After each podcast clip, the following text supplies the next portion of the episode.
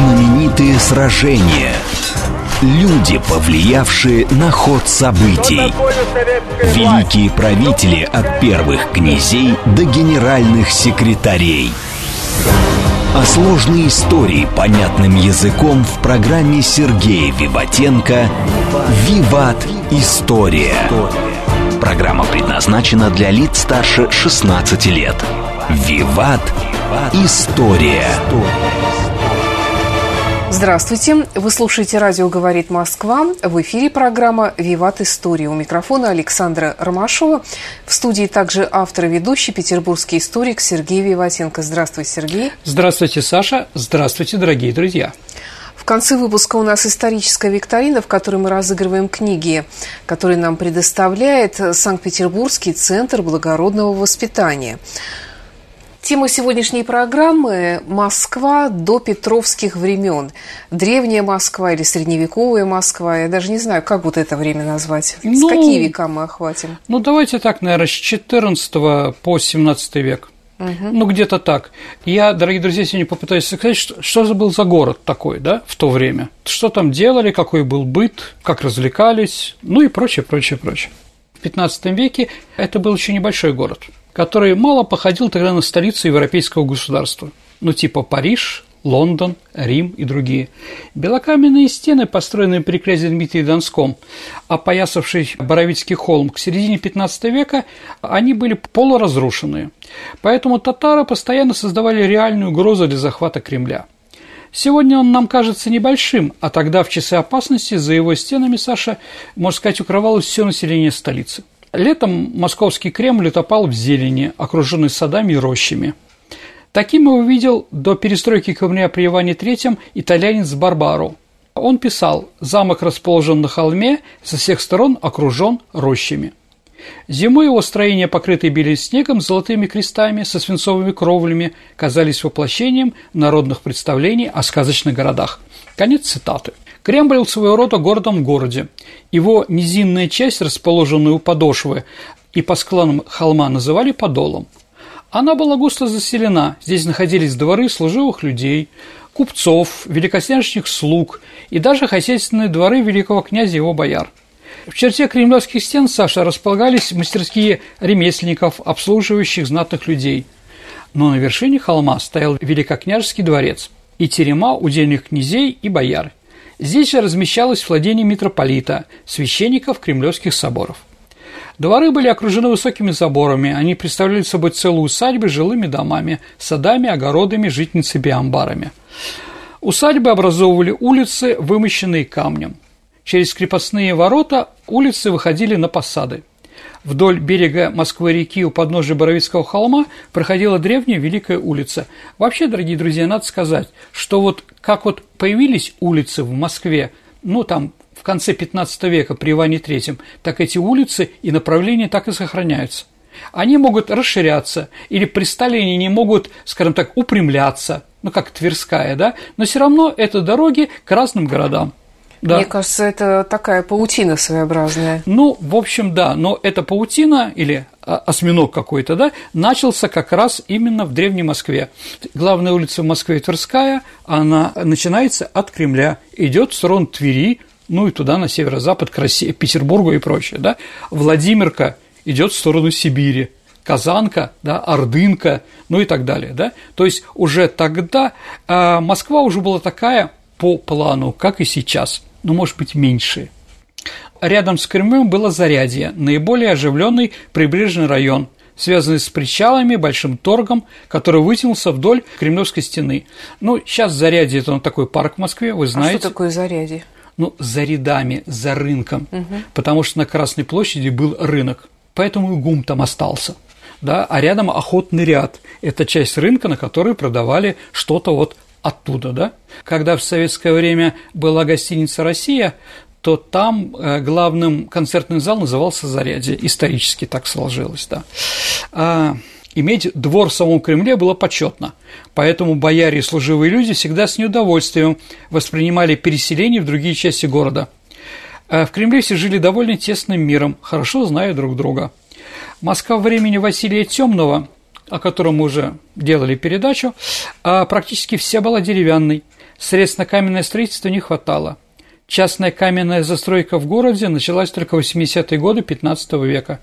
Поэтому пожары были настолько частым явлением, что каждый житель Кремля успевал за свою жизнь построить не один дом.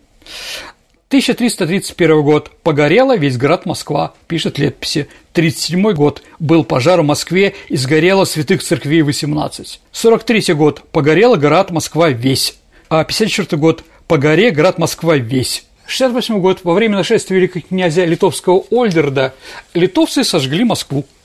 А 82 год. Тахтамыш со своим взятием Москвы. Понятно, да? 89-й, 90-й, 95-й, 1339-й, 45-й, 51-й, 53-й, да? 57-й. То есть это счастье было раз 7-10 лет. Итак, три проблемы, ну, две проблемы серьезные, которые сейчас мы скажем, третью немножко оставим на потом, да? Это нашествие врагов, поэтому пожар, стихийные бедствия, да? Или просто кто-то забыл, свечка упала – Мышка бежала хвостиком, да, вся Москва сгорела. Тесная постройка. Да, абсолютно и деревянная. Еще раз, а внутри Кремля там же, ну еще раз, человек на человеке селился, потому что это престижно. Ну, поэтому горело все подряд. И Первое каменное здание в Москве было открыто 1 февраля 1394 года. Во дворе Великой княгини осветили каменную церковь в честь Рождества Пресвятой Богородицы в Синях. Ну и продолжаем говорить, Кремль был не только великокняжеской резиденцией, но, еще раз повторю, и церковным центром нашей страны. Здесь находились три серьезных монастыря – Чудов, Спасский и Вознесенский. Еще размещались подворья других русских обителей – Тройско-Сергиевский, Кирилла-Белозерский, Симонов монастырь, да. Еще отдельно стояли храмы с прилегающими к ним кладбищами. То есть, еще раз, внутри Кремля было еще несколько кладбищ. И в конце концов, к концу XV века здесь стояли первые, как я уже сказал, небольшие каменные церкви. Успенский собор, церковь Благовещения и храм Архангела Михаила. А почему Чудов монастырь? Ну, мужской Чудов монастырь был основан святым митрополитом Алексием в 1365 году. Ситуация была такая, что у матери татарского хана Тойдулы исчезло зрение. И тогда хан приказал со всех земель, которые имеют отношение к Золотой Орде, привести местных колдунов, чтобы они к маме вернули зрению. Да, там и пошли из Китая, из Монголии, из Средней Азии, с Кавказа, ну и взяли нашего главного колдуна, как его называли митрополития Алексия. И вот он приехал в Орду, в город Сарай, это сейчас Астраханская область. И вот он приехал и вылечил Тойдулу. И она, и хан а Золотой Орды дали громадные деньги Алексию. И на эти деньги он построил Чудов монастырь. И название Чудов от чуда произошедшего она стала видеть. Ну, такая вот интересная история, да? Так вот, Чудов монастырь был владычной кафедрой, то есть там руководил митрополит, ну, киевский, Владимирский, московский. В 1518 году в нем работал над переводами и исправлениями известный святой Максим Грек. Также здесь размещались школы Арсения Грека и Епифания Славенецкого, которые учили впервые в России, в Москве, языку и грамматике. Да. А школы готовили также справщиков для печатного двора – что-то осталось от этих монастырей, которые ты упоминаешь? Нет, Чудо большевики монастырь? его взорвали в 1938 угу. году там, или каком-то 33-м, да. Там уже ничего не осталось. Действительно, там очень красивые церкви. Если вы посмотрите фотографии, ну, там этих соборов, которые были уничтожены, да, ну, как бы, да, можно сказать, что действительно мы потеряли что-то. Ну и, во-первых, это место намоленное, да, как уже сказали, да. Например, в Чудовом монастыре Иван Грозный всегда крестил всех своих детей. То есть он считал это место, да. То есть и Иван, и Федор, и дочь Евдокия, да. А вот там крестился и казанский э, царь Утемиш Гирей, который потом стал Александром Сафакиреевичем, да. Место крещения Чудов монастырь единственной дочки последнего Рюриковича Федора, который звали Феодосия. Ну и там жил Гришка Трепев, например, да. Ну, так или иначе, да, по-моему, в 29 году все-таки взорвали, да, тот самый собор, который был построен в 1501 году. А рядом с Чудовым монастырем стоял другой монастырь Саша Вознесенский, основанный вдовой Дмитрия Донского, великой княгиней Евдокией Дмитриевной, в которой она приняла обитель и стала Ефросинья.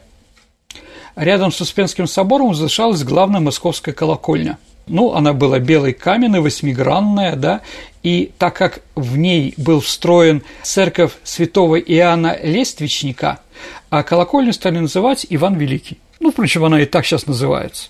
Рядом был Архангельский собор. Это усыпальница московских князей. Их домовая Благовещенская церковь предназначалась для семейной домашней молитвы. Ее, кстати, расписали Феофан Грек, Андрей Рублев. Там же хранилась и казна великого князя, да, так называемая в подклетии, да. В 1485 году на башне часозвония рядом с Благовещенской церковью сербский монах Лазарь, пришедший с Сафона, установил первые часы с боем. Куранты, да? Как пишет летопись, на всякий же час ударяет молотом в колокол, размеряя и рассчитывая часы ночные и дневные. Неподалеку от Великого княжеского дворца располагался княжеский монастырь с церковью Спаса на Бару. Но он считался самым первой каменной церковью, и уже при Хрущеве он был снесен. Ну, не скажу там, что была какая-то такая интересная архитектура, но это было действительно древнейшее каменное сооружение города Москвы. На его месте сейчас находится другое сооружение каменное – дворец съездов. Да. А рядом еще Преображенская церковь, э, которой перед кончиной принял постриг Иван Калита. Затем сын его Семен Гордый, который умирал от чумы, да, а вот тоже было там. Сергей, а вот если, допустим, я иностранка, угу. что бы ты мне посоветовал посмотреть в Москве вот из тех времен? Ну, 16 допустим, угу. век. Ну, конечно, колокола потому что колокола были громадные, лучшие в стране, и вообще колокольные мастера лучшие в России. Это все понимают и прочее, да? А строили их громадные, а звон лился шикарный. Ну, понимаете, да? Когда один и тот же праздник, начинаются колокольные перезвоны и соревнования еще звонарей, как и что там, особенно благовест на Пасху. Это очень красиво, по этому звуку можно определить разные события. Ну, я приду пример, который связан с Великой Французской революцией, ну, потому что я все таки Францией занимаюсь, да, а вот, но я думаю, что он характерен для нас. Сидят во время якобинского террора дворяне и священники в тюрьме консьержери в центре города и ждут, когда им отрубят голову. И тут начинается набат. А, то есть начинается восстание против якобинцев, что, ну, все понимают, особенно священники, которые сидят, что набат сегодня не может быть. Да, или пожар, или враги прискакали, что тоже нет, да, или начинается контрреволюция. И вот все сразу слушают, и там сидит такой старенький, полуслепой, седенький кюре, и говорит – вот восстание началось в таком-то районе. Говорит, передвигается к нам и прочее. Говорит, батюшка, как вы знаете, да, у каждого колокола в Париже свой звук, говорит он. И я понимаю, где начинается, да, и прочее. Говорит, о, они уже на той стороне сены, скоро придут к нам на сите. Ну, так вот освободили. Угу. То есть, и понятно, когда есть эти перезвоны, колокола, это очень интересно. Но второе, царь пушку, да, это тоже. А, кстати, и колокол тоже делал Чохов, да, Царь-пушка была сделана в XVI веке, чтобы отпугивать татар. Ну, вы знаете, что она ни разу не стреляла, но на фотографии царь-пушка и рядом такие громадные ядра, три ядра угу. стоят, да? Царь-пушка не стреляла ядрами, Саша, это был дробовик. Туда набирали разный мусор, металлический и прочее, и стреляли, он там разлетался. Угу. Ну, не как картечью, но, в общем, как бы как дробь, да. И его ну, скажем так, врыли в землю, ну, по дороге, которой татары все время ходят, ну, ордынка так называемая, да, и, в общем, пушка стояла в том направлении, что если татары подойдут э, к Москве-реке, то их можно туда стрельнуть, потому что двигать такую пушку невозможно, это самый большой калибр в мире, да, и вот она там стояла, да, а, но ситуация была такая, что она ни разу не стрельнула, почему? Ну, как ядерное оружие – Враги знают, что у нас есть ядерное оружие, они к нам не придут, знают, что ответ может быть такой не очень приятный угу. для них, да? Поэтому эта пушка ни разу не стреляла. Достаточно было пропаганды, что у русских такая и есть. Дальше. Ну, я тебя, Саша, повел, наверное, в царскую сокровищницу. Если ты иностранка и женщина, то, наверное, тебе будет интересно посмотреть на какие-то интересные камешки. Здесь перед воротами царской сокровищницы стояли две статуи льва. Одна была из серебра, а другая из золота но они были очень грубо сделаны, поэтому иностранцы, когда подходили, они все время, господи, что такое? Зато дорого, зато и золото. Вот, они такое позволить себе не могли.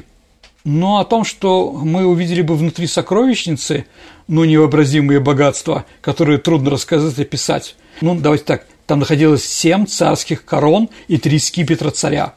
Да, один из скипетров был из цельного рога единорога, как тогда говорили. Вот, очень богато украшенный рубинами и алмазами. Ну, куда тебе еще там сводить там, да? Вдоль Кремлевской стены Саша шел Оливизов ров, который был выкопан в 1508 году. Во второй половине XVI века а ров обмелел, и в нем был построен львиный двор, который, согласно описи ветхости московских укреплений, да, был пригорожен к стене. В 1557 году английская королева Мария Тюдор преподнесла Ивану Грозному подарок льва и львицу. В этом же месте был еще слон. Швед Павел Одерборн рассказывал другой вариант этой драмы. Слона, подаренного персидским шахом Тахсмаспом, царь пытался заставить становиться перед ним на колени. Да, поэтому прокалывали железным стрием кожу на лбу. А вот, увидев бесплодность своих попыток, слон не становился на, на колени, Грозный приказал зарубить животное, да. По другой версии его отправили в Углич. Но, как вы знаете, кого отправляют в Углич, оттуда не возвращаются. Сергей, а откуда вообще ты берешь эту информацию? Какие-то есть воспоминания, кто их написал? Ну, представить себе столицу тех времен, смотря на современный город, очень трудно. Но это нормально. Но все-таки можно благодаря многочисленным описаниям. Только описания были иностранцев. Русские не занимались такими вещами. Да, зачем что-то писать и прочее. Это так здесь есть.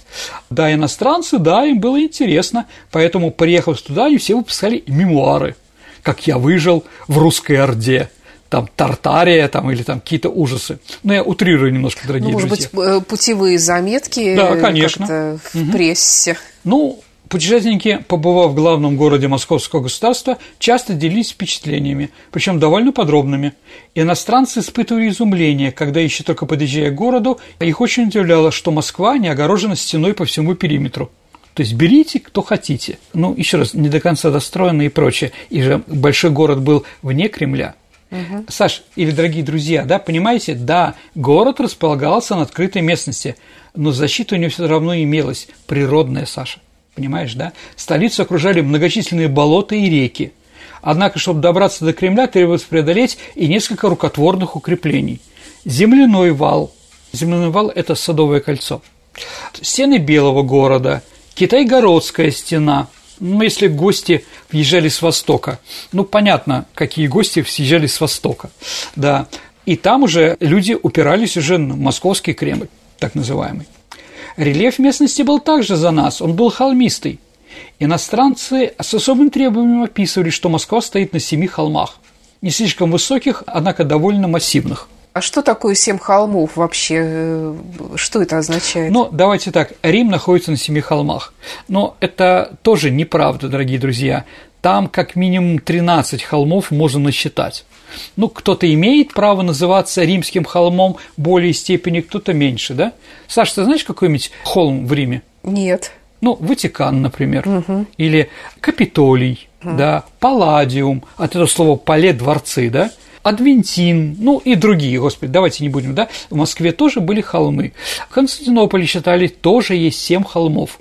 А так как мы Москва, Третий Рим, то у нас тоже нашлись эти холмы. На самом деле их больше, Саша, но тоже холмы достаточно известные. Какие? Ну, Боровицкий, Поклонная гора, Воробьевы горы, трех, трехгорка. То есть она считается не за три холма, а за один. Там находилась Прохоровская знаменитая горная мануфактура. И при том на каждом холме наверху были золотоглавые церкви. Это было красиво. Все Иностранцы отмечали большой размер Москвы. По сравнению с европейскими городами чувствовался простор. Улицы, Саша, были широкие. А почему широкие? Ты же говорил, что все тесно жили. Да. А дома часто стояли на приличном расстоянии друг от друга. Вокруг нередко имелся участок, на котором располагался сад. Так они и вынуждены были разойтись. Но я говорю не про Кремль, а про всю Москву, угу. что там были широкие угу. Да потому что пожары. Чтобы не перекинулся пожар, широкие улицы давали хоть какой-то. Вот, не всегда это спасало, но в принципе да. А за стенами Кремля располагался Великий Посад. Его естественные границы стали Москва-река и Неглинка. Главные улицы, дорогие друзья, они вам все известны, но особенно москвичам, да? Это Никольская, ну, где была фан-зона чемпионата мира по футболу в Москве в 2018 году. Она от Лубянки идет. Дальше Ильинка, конечно, сто процентов, ну, в Москве Ильинка, да, и Варварка. Это в советское время называлась улица Степана Разина, Саш. То есть она как раз шла по границе Зарядья, и как раз если идешь по Варварке, то в сторону Кремля слева, да, а Варварка идет до храма Василия Блаженного, а слева находилась гостиница России, вот это вот. Ну и там иностранные были разные, там английский двор, там и какие-то другие. Ну, вы там сейчас можете тоже пройтись и посмотреть. Вот. А здесь находились укрепленные дворы знати и богатого купечества. Площадь некоторых дворов Саша достигали до 2000 квадратных метров – ну, вот археологи-то сильно работают, понимаете, да? И когда уничтожили гостиницу «Россия», и там стали делать этот парк природный, а вот очень красивый, а вот, конечно, там покопались археологи там, да? Ремесленники жили преимущественно в дворах знати, а потом они стали переселяться в ремесленные слободы. Уже в начале 15 века Великий Посад имел защитные сооружения. С восточной стороны к стенам Кремля примыкали торговые ряды, спускавшиеся к Москве-реке – с конца октября, как только замерзала река, ну, тогда было похолоднее, чем сейчас, да, вся торговля в городе прекращалась и перемешалась на рынок, построенный на реке. То есть прямо на льду, а почему? Да. А, Саш, ну, во-первых, ты торгуешь прямо около Кремля, все-таки Москва, да, во-вторых, не платишь налоги. И в-третьих, самое главное, за тобой крысы не идут которые на других торговых рядах, как там охотный ряд там, да, или еще где-то было громадном количестве, да, поэтому там все-таки было немножко получше. Ну и зимой, холодильника же тогда не было, дорогие друзья, понимаете, да, а зимой мясо можно хранить, осетра, рыбку привезти с Волги, да, и она доедет, да, ну, там, в замороженном состоянии, да, но и опять-таки все эти мясо, рыбу и другую дичь клали на лед поэтому она сохранялась, и дольше можно было торговать. Да, поэтому действительно это большой плюс был. Ну да, тогда же не сувенирами торговали, а конкретными вещами. Это правда. И как вспоминали а, очевидцы, да, иностранцы, на такой рынок ежедневно в продолжении всей зимы привозили хлеб, мясо, свиней, дрова, сено и другие припасы. За Москвой рекой началась Заречье – наименее заселенный район города, поскольку именно отсюда к городу всегда подступали татарские или какие-то другие интересные товарищи. Здесь проходила дорога в Орду, поэтому она называлась, Саша, улица Большая Ордынка. А в тихие летние дни за речи можно было полюбоваться из окон высоких кремлевских теремов. По берегу реки расстилался обширный зеленый луг, но чаще всего в ту сторону смотрели с опаской, не появляется ли пыль от конницы, да? К западу от Кремля, между современным Арбатом и Москвой-рекой, находилась Занеглименье. Но река Неглинка, она закрыта уже давно, с XIX века. Что значит закрыта? Ну, ее убрали в трубу каменную трубу а, в канализацию. Угу. Неглинка и сейчас только через трубу впадает в реку Москву, около Кремля. Жилые дома здесь сосредоточились вокруг храма, а дальше шли пустыри, овраги, луга – и небольшие группы домов. Приходские церкви того времени практически все были деревянные в этом месте, и были такие маленькие, что, например, помещалась под сосной. Это знаменитая церковь Ильи Пророка в Посаде. А в первой половине 15 века Москва находилась в границах Белого города. Но это, дорогие друзья, нынешнее кольцо бульваров – да, это вот где станция метро Кропоткинская, вот эта вот граница уже пошла. Да, дома москвитей в то время представляли неглубокие врытые в землю срубы из добротных еловых или дубовых бревен. А дом москвича, разумеется, деревянный, с высокими порогами. А зачем высокие пороги строить? Саша, для сохранения тепла. Потому что сейчас открываешь, ну и понимаешь, да, угу. все тепло улетает. А так вот, да хоть что-то. А потолки были низкие, маленькие оконца со ставнями. В каждой избе был красный угол, где висели иконы. Каждый пришедший гость первым делом крестился на иконы, да? а потом уже здоровался с хозяинами. Сергей, я предлагаю прерваться на несколько минут, и мы продолжим выпуск э, программы «Виват История» после новостей. Хорошо, давайте послушаем новости. О сложной истории понятным языком в программе Сергея Виватенко Виват. История. Вы слушаете «Радио говорит Москва». Продолжается программа «Виват История». В студии по-прежнему автор и ведущий программы историк Сергей Виватенко и я, Александра Ромашова. Сегодня тема программы «Жизнь Москвы до петровских времен». Вернемся в нашу древнюю столицу. В избе обустраивался особый угол, так называемый «бабий кут» – Ну, понятно, кто там проживал, куда мужчины обычно не входили. Здесь хозяйка размещала посуду, глиняные горшки, миски, ухваты, ковши, рубили и прочее. Рубель – это что, мясо рубить? Нет, Саша, рубель – это такая деревяшка рифленая. Ей можно стирать, ну, бить по, а, да, да, да, да, бить по тканям, да? Ну, а можно еще этим рубелем а, бить по коже, она становилась мягче. Поэтому, дорогие друзья, такая жуткая военная тайна. Фамилия у самого нашего известного иконописца Рублев не от рубля, рубля тогда не было, а именно Трубеля. Возможно, у него предки были кожевниками, хотя все это тяжело. А, в каждых домах были широкие лавки. Они от скамей отличались тем, что были прикреплены к стенам. На лавках было можно не только сидеть, но и спать, что понятно – к дому примыкал двор с хозяйственными постройками. Жили люди своим хозяйством, держали коров, овец, лошадей, свиней. Занимались огородчеством. Ну что там, лук, чеснок, огурцы, капусту, брюкву. Ну что тогда было, да? Чтобы не бегать там за, за луковицей, да, на рынок, да? Это все можно было и у вас. Ну, конечно, разводили фруктовые сады. Ну, яблоки, возможно, груши, но не более того. Для хранения зерна строились амбары – Прочие продукты, мясо, молоко, рыбу хранили в погребах. Сергей, ты рисуешь прям такую идиллическую картину Москвы, лубочная Москва такая вот у меня в воображении, где Я понимаю, зелень, да. сады, угу. огороды. А все... где же классовая борьба, спросите вы? Да нет, дело не в классовой борьбе, дело в том, что а неужели не было бедноты? Была беднота, она подразумевается. Ну, понятно, что у одних жемчуг пожиже, у других, да, каша непонятно, да, с чем, да. Ясно, что жили и такие, и такие, но не все были москвичами одинаково. Да, имели разные права, имели разные деньги, но я, в принципе, вам говорю о среднем человеке. Ну, конечно, были там юродивые, нищие, как и сейчас, да, там деклассированный элемент, который не работал, ничего не делал, да, но стоял у церквей и просил что-то там, или на празднике там, да, к царю там бегал. Я думаю, мы сделаем про это еще передачу, возможно, про Василия Блаженного и других интересных людей того времени. Но в городе голода никогда не бывает, в принципе. Ну, если только война, если только голод по всей стране. Это в сельской местности люди очень бедные, а если ты горожанин, ты более сметливый, у тебя больше интеллекта, извините, IQ по тому времени, ты, возможно, грамотен, ты знаешь больше ремесел, да, тебя меньше шансов обмануть, как деревенского там. Ну, все ждут ярмарку, когда деревенские приедут, чтобы их облапошить, да. Поэтому, еще раз, идиллия не идиллия, но в городе всегда жилось богаче. Но и построить дом такой, ну, это не очень дорого было.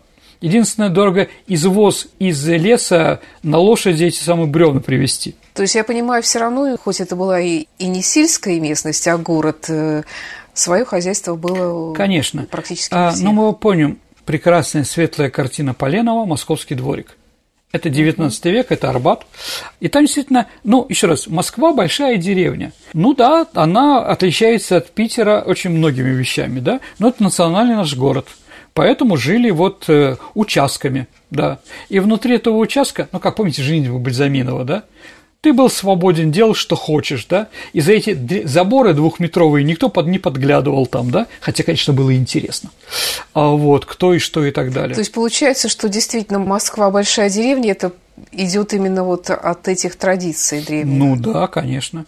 Э, ну, еще раз, деревенская архитектура мало отличается от городской в то время, да? Еще раз, это были участки, это были особняки, эти были заборы, ну, как в деревне, да? И там еще занимались своим бытом определенным. У нас это дико. Лук посадить около входа в парадную. Ну, как бы, да? А москвичи очень любили бани, Саш. Баня для средневекового человека была не просто местом, где можно помыться, но и лечебным средством. Баня в России лечебная, но это место, где можно было уединиться мужчины и женщины, потому что все-таки дом был громадный. Нет, этим могли заниматься и при всех, да, но все-таки в бане это было как-то более принято. А у зажиточных москвичей были свои бани. Те, кто победнее, ходили в общественные. А они их было довольно много по берегам Москвы-реки. То есть ты сразу можешь уже окунуться в Москве после этого самого пара или каких-то других вещей.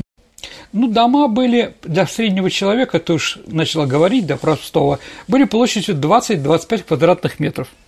ну, как видите, не очень много. Но и, в принципе, там, э, скажем так, и по-другому нельзя было. Если ты имеешь корову или теленка или еще кого-то, свиней там, да, и холодно, холодно, ты же печку не поставишь, но можно утеплить, конечно, если холодно. Поэтому корову, теленка и всех остальных ты тоже приглашаешь в эти 25 квадратных метров. Да, они живут вместе с тобой, да, а, да, определенное время. Ну и центром дома была, конечно, печь, которую топили 9 месяцев в году. Ну, топили, чтобы согреться и приготовить пищу. Печь служила и спальней для всей семьи. Да. А вот избы топились по-черному. Ну, давайте так, почему у нас достаточно распространен ужин, да?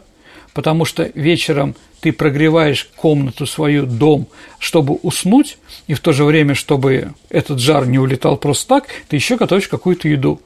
Да, и то, что вечером ты не съел, ты доедаешь утром. Ну, там единственное, можно яичницу там сделать какую-то, да, то есть это еда на все времена, как говорится, утром, да, а, но в принципе, в принципе, да, все главное готовилось вечером. Заморский гость, если заморский гость для постоя находил белую избу, это считалось редкой удачей. Некий Даниил, принц из Быхова, а, это Польша, да, побывал в Москве в 1576 году как чрезвычайный посол императора Священной Римской империи, с недоумением заметил по поводу московского быта. А если бы они были хотя бы несколько, несколько людьми образованными, и если бы им было по сердцу жить более человеческая, то они с небольшими издержками могли бы жить очень пышно. Да. Ну, для русского человека, видимо, это было не очень интересно. Однако, да, еще раз, с точки зрения русского человека такая простота в быту была понятна и разумна. Чем меньше имеешь, тем легче терять. Еще раз, Москва выгорала дотла. А тех же поляков тоже привет. Да, не жалеем мамаша денег, вдруг реформа в понедельник. Ну, примерно. Да. Ну и, конечно же, в России об этом мы точно сделаем передачу, было такое религиозное православное христианское направление – нестяжательство – ну, там, Нил Сорский, например, шикарный святой, да, но будет время и возможность, я когда-нибудь расскажу про это, да, вот, нестяжательство – это живи победнее, да, ну, как бы в России это принято, такое, да, у нас богатство в России очень критически относится не любит соседей успешных, как говорится, да? Это у нас прошло с того времени. Ну да ладно. Сергей, ну вот ты говоришь о нестяжательстве, угу. о бедности, э, такой вот показной, может угу. быть, даже, но есть элементарное удобство, например, хотя бы вот, ну, про баню мы говорили, да, да а, извини меня. Я понял. Отхожее Ва- место. Water closet.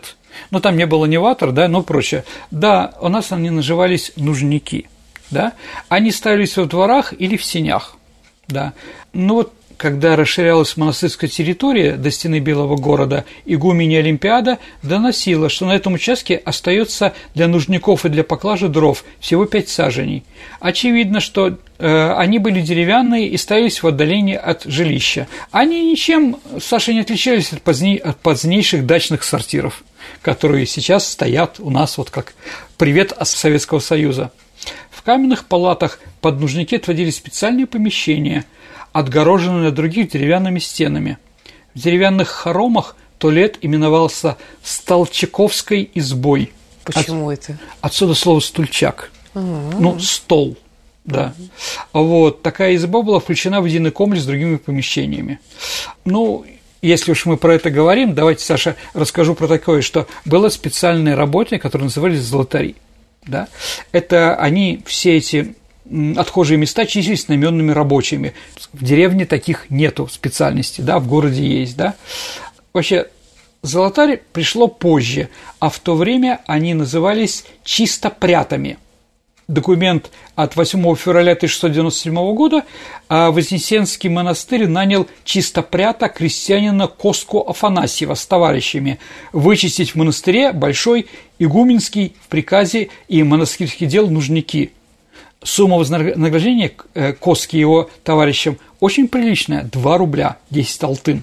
Вот, это очень большие деньги. очень большие деньги, да. А какие-то отходы вообще вот куда вот ну, какой-то аналог канализации современной, сточные какие-то ну, канавы давайте были так, уже? Бросали, конечно, в канавы что-то, да. Ну были специальные работники, которые выгребали и вывозили за город ниже Спасского монастыря, а, Новоспасского, ну это Таганка, да, и выбрасывали, притом не в реку, не в реку, приказывали землей, и был закон, что все эти нечистоты должны сверху быть покрыты землей, ну, чтобы не было запахов и прочее. А вот, то есть, понимая опасность того, что нечистоты во время дождей или паводка могут попасть в реку, власть мудро распорядилась свалить их ниже по течению города. Ну, что тоже понятно.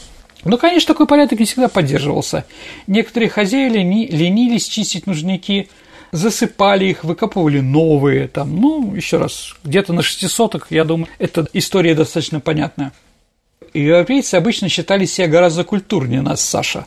Однако голландец Николай Витсон в середине 17 века весна красноречиво показывает, что иноземные, иноземные гости были готовы пренебречь санитарией, а русские, наоборот, довольно жестко за ней следили – в комнатах обычно имеются окошки, через которых мы часто ночью мочились. Как-то через окно один из членов английского посольства справил свою нужду. Русские узнали об этом, а он сбежал. Его поймали и зарубили. После этого наша делегация остерегалась мочиться в окна. Конец цитаты. Ну, я не знаю даже, ну, как дети малые, ну. Вот, да.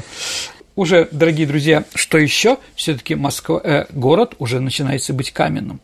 И середины XVI века, ну, наверное, со временем Ивана Грозного, а в Москве уже, если строятся храмы, то, конечно, в первую очередь из камня. Вот, причем их было так много, что иностранцы выражали сомнения о том, что церкви использовали по назначению. А, ну, еще раз, а в каждом районе стоит церковь. Каждый купец строит после удачного убытие, а потом прибытие, да, строит новую церковь, рождается следних престолов, вот вам еще церковь, да, а там же еще и меряемся, да, мы там, ткачи, да, поставим громадную церковь, да, на что кузнецы поставят еще больше, а ювелиры смеются над ними, ставят трехэтажную, да. Ну, у нас всегда так, да. Сейчас это футбольные клубы, там, да, какие-то другие вещи, но человек все время пытается быть выше или как-то показать, что он по значению, по социальному и по деньгам, конечно, да. Поэтому в Москве громадное количество церквей. Поэтому путешественники предполагали, что религиозные сооружения построены только для украшения улиц. Согласно официальным данным церковных историков, в Москве в XVII веке было, Саша, 943 каменных храма. Это очень много, дорогие друзья. Давай как-то поясним, какие были границы города. Ну, на а, какой момент мы сейчас, вот на чем мы остановились? На ну, давайте 16-17 да. век. Да.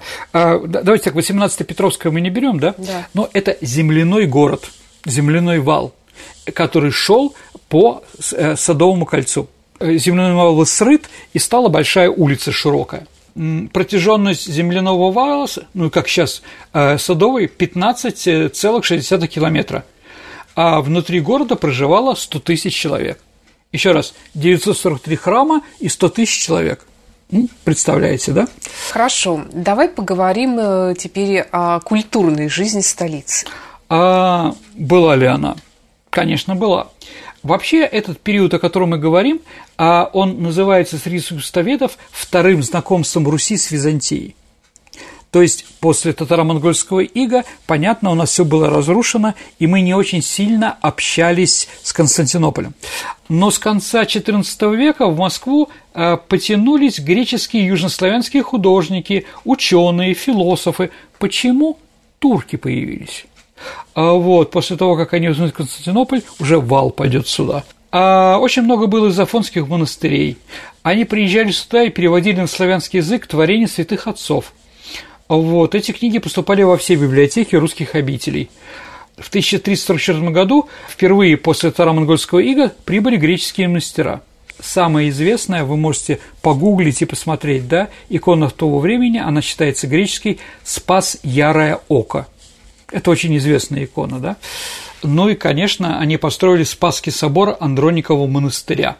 Вообще это был центром такой греческим, да, там как раз Феофан Грек и прочее. Почему Спасское? Почему такое название? Ну, Андроников монастырь был основан как мы уже говорили, великим русским святым, митрополитом, а киевским Руси Алексием, да? А он побывал в Константинополе, ну, деньги появились, побывал в Константинополе а, после чуда, да, и там, как он сам писал в своем воспоминании, они плыли через Черное море, шли, и началась, началась болтанка и шторм. И он дал обед, что если они выживут, то он, он поставит церковь и корабль пристал к берегу 16 августа, в день празднования нерукотворного образа Спасителя. Поэтому в Андрониковом монастыре главная церковь не Андроника, святого Андроника, а именно Спасская. Да. Кстати, а Андроников монастырь, дорогие друзья, находится на реке Яузе. И вот эта вот набережная, вот где река Яуза огибает монастырь, она в народе называется «Золотой рожок», потому что есть э, в Константинополе залив Золотой Рог. Mm-hmm. Ну, хоть рожок, но наш, понимаете, да? Как в Константинополе.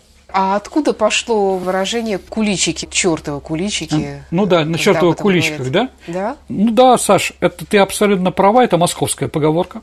В 1666 году, давайте так, это дата, просто дата, на территории Троицкой церкви в тех местах на куличах появился полтергейст точнее, в столовой для нищих и богадельни. Ну, это известная такая история. Людей сбрасывало славок, по помещению летали предметы, кто-то невидимый швырялся вещами, громко ругался и так далее и тому подобное. Народ очень испугался, и власти поняли, что надо что-то делать. И царь Алексей Михайлович своим приказом приказал митрополиту Суздальскому и Юрьевскому и Лариону покончить с бесом. Да, он, кстати, потом был причислен к лику святых.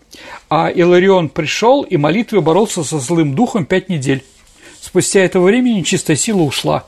Поэтому Куличи или Кулиши – это район Москвы в районе станции метро Китай-город.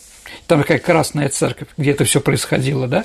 Эта церковь стала называться у черта – ну, как бы, да, поэтому черт на куличках. Сергей, а вот при всем при этом э, разнообразии, богатстве, так называемом, и нестяжательстве в то же время, угу. вообще кто следил за порядком в городе? Ну, Саш, ну, был такой разбойный, земской приказ и многие другие. Давайте так.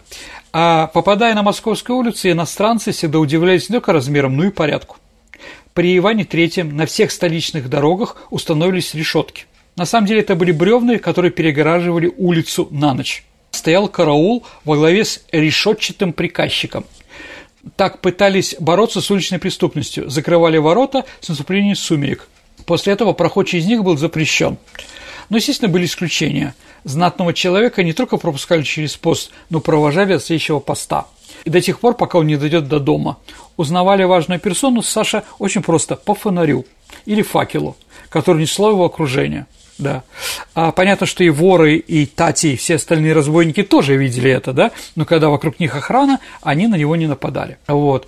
А если люди шли не с фонарем ночью, то они задерживались, отправились в тюрьму. Почему? Да? Потому что ты пытаешься оказаться невидимым. Для чего? Наверное, ты вор. Да. Угу. А караульные могли с пристрастием допрашивать любого человека, кто он, откуда идет, в какие стороны направляется. Вот. Кроме этого, эти сторожи следили за пожарной безопасностью. Часть отряда располагалась на крышах зданий, чтобы заметить возгорание, если оно возникнет. Днем решетки сторожили сотрудники земского приказа. Ночью эту обязанность сложились на местных жителей, да, то есть они собирали караулы и служили по ночам, что, понятно, это местным жителям нравилось не очень сильно, да, поэтому в конце концов договорились, что каждый район дает деньги да, ну там квартальный квартал, да, район, да, квартал, они нанимали охрану полицию. Сергей, ну давай еще немножко про развлечения угу. поговорим в завершении. Ну, давайте так. Вот зимняя езда по льду на тройках. Понятное развлечение. Конечно, Москва была знаменита драками да, стенка на стенку, да. Ну, просто, дорогие друзья, и Саша, я думаю, мы знаем с вами много э, русских словосочетаний и поговорок, которые про это – ну, например, не ударить в грязь, грязь лицом, потому что тебя так долбанут по голове, что ты упал лицом грязный, ты проиграл. Понятно, да? Что там, где дерутся, там не асфальт, там как раз месиво такое, да? Дальше. Москва бьет с носка. Но это специальный прием, чтобы ну, все дрались, э, дрались кулаками, да? Но во время сражения кто-то мог носком ноги, э, ногой били с носка с пыра, да, как тогда говорили, под коленную чашечку. Человек падал. Ну, еще стенка на стенка, это тоже осталось от того времени. Да, драки обычно проходили, или противостояние между Масленицей и Троицей очень популярны были в Москве. Вот, боролись как один на один, так стенка на стенку. Мы помним сибирского цирюльника Никиты Михалкова, посмотрите, да. Летом бойцы собирались на площадях, зимой на льду, замерзших озер и рек. Иногда кулачный бой использовался в качестве судебного поединка. Но от практики отказались после смерти Ивана Грозного. Ну, помните про купца Калашникова и Киебеевича, да? Сергей, ну вот э, я знаю, что ты еще готов рассказывать очень долго, и очень много интересных фактов осталось. Это правда. Э, давай мы когда-нибудь в другой раз продолжим этот разговор, но на сегодня, к сожалению, мы заканчиваем тему э, очень интересную, затронутую тобой, о жизни Москвы до петровских времен. Хорошо. Ну что ж, теперь настало время нашей викторины, в которой мы разыгрываем книги. Книги нам предоставляет Санкт-Петербургский центр благородного воспитания. Дорогие друзья, Центр благородного воспитания не печатает книги, он просто нам любезно предоставил. А так это действительно образовательное учреждение, очень интересное и для детей, и для взрослых. Приходите. Сергей, давай напомним э, нашим слушателям вопрос прошлого выпуска. А в прошлый раз, дорогие друзья, у нас была передача про великого кормчего товарища Мао Цзэдуна. Был вопрос такой, что иностранцы, э, чтобы чувствовать себя комфортно с китайской валютой, должны пальцами прочувствовать воротник Мао Цзэдуна. О чем это вопрос? Это о том, что именно на купюрах, которые делают фальшивомонетчики, там э, воротник не прослеживается, прослеживается только на настоящих деньгах. То есть почувствовать воротник – это посмотреть э, фальшивые деньги или не фальшивые деньги. Я думаю, ответов было много. Да, да. Первым правильный ответ прислал Юрий Алферов. Поздравляю Юрия с хорошей книжкой. Ну а теперь новый вопрос. А, итак, дорогие друзья, мы сегодня говорили с вами про Москву, и вопрос такой. Известный бытописатель Москвы Александр Островский, которому в этом году 200 лет, а, считал, что этот район Москвы получил название от птицы. Назовите этот район. Ваши ответы отправляйте на наш электронный адрес радио Виват собака Mail.ru либо через наше сообщество ВКонтакте в личном сообщении Сергею Виватенко или мне, Александре Ромашовой. Также принимаются ваши варианты ответов. На сегодня все. Это была программа «Виват История». Спасибо за внимание. До встречи в эфире. До свидания, дорогие друзья. До новых встреч в эфире. Берегите себя.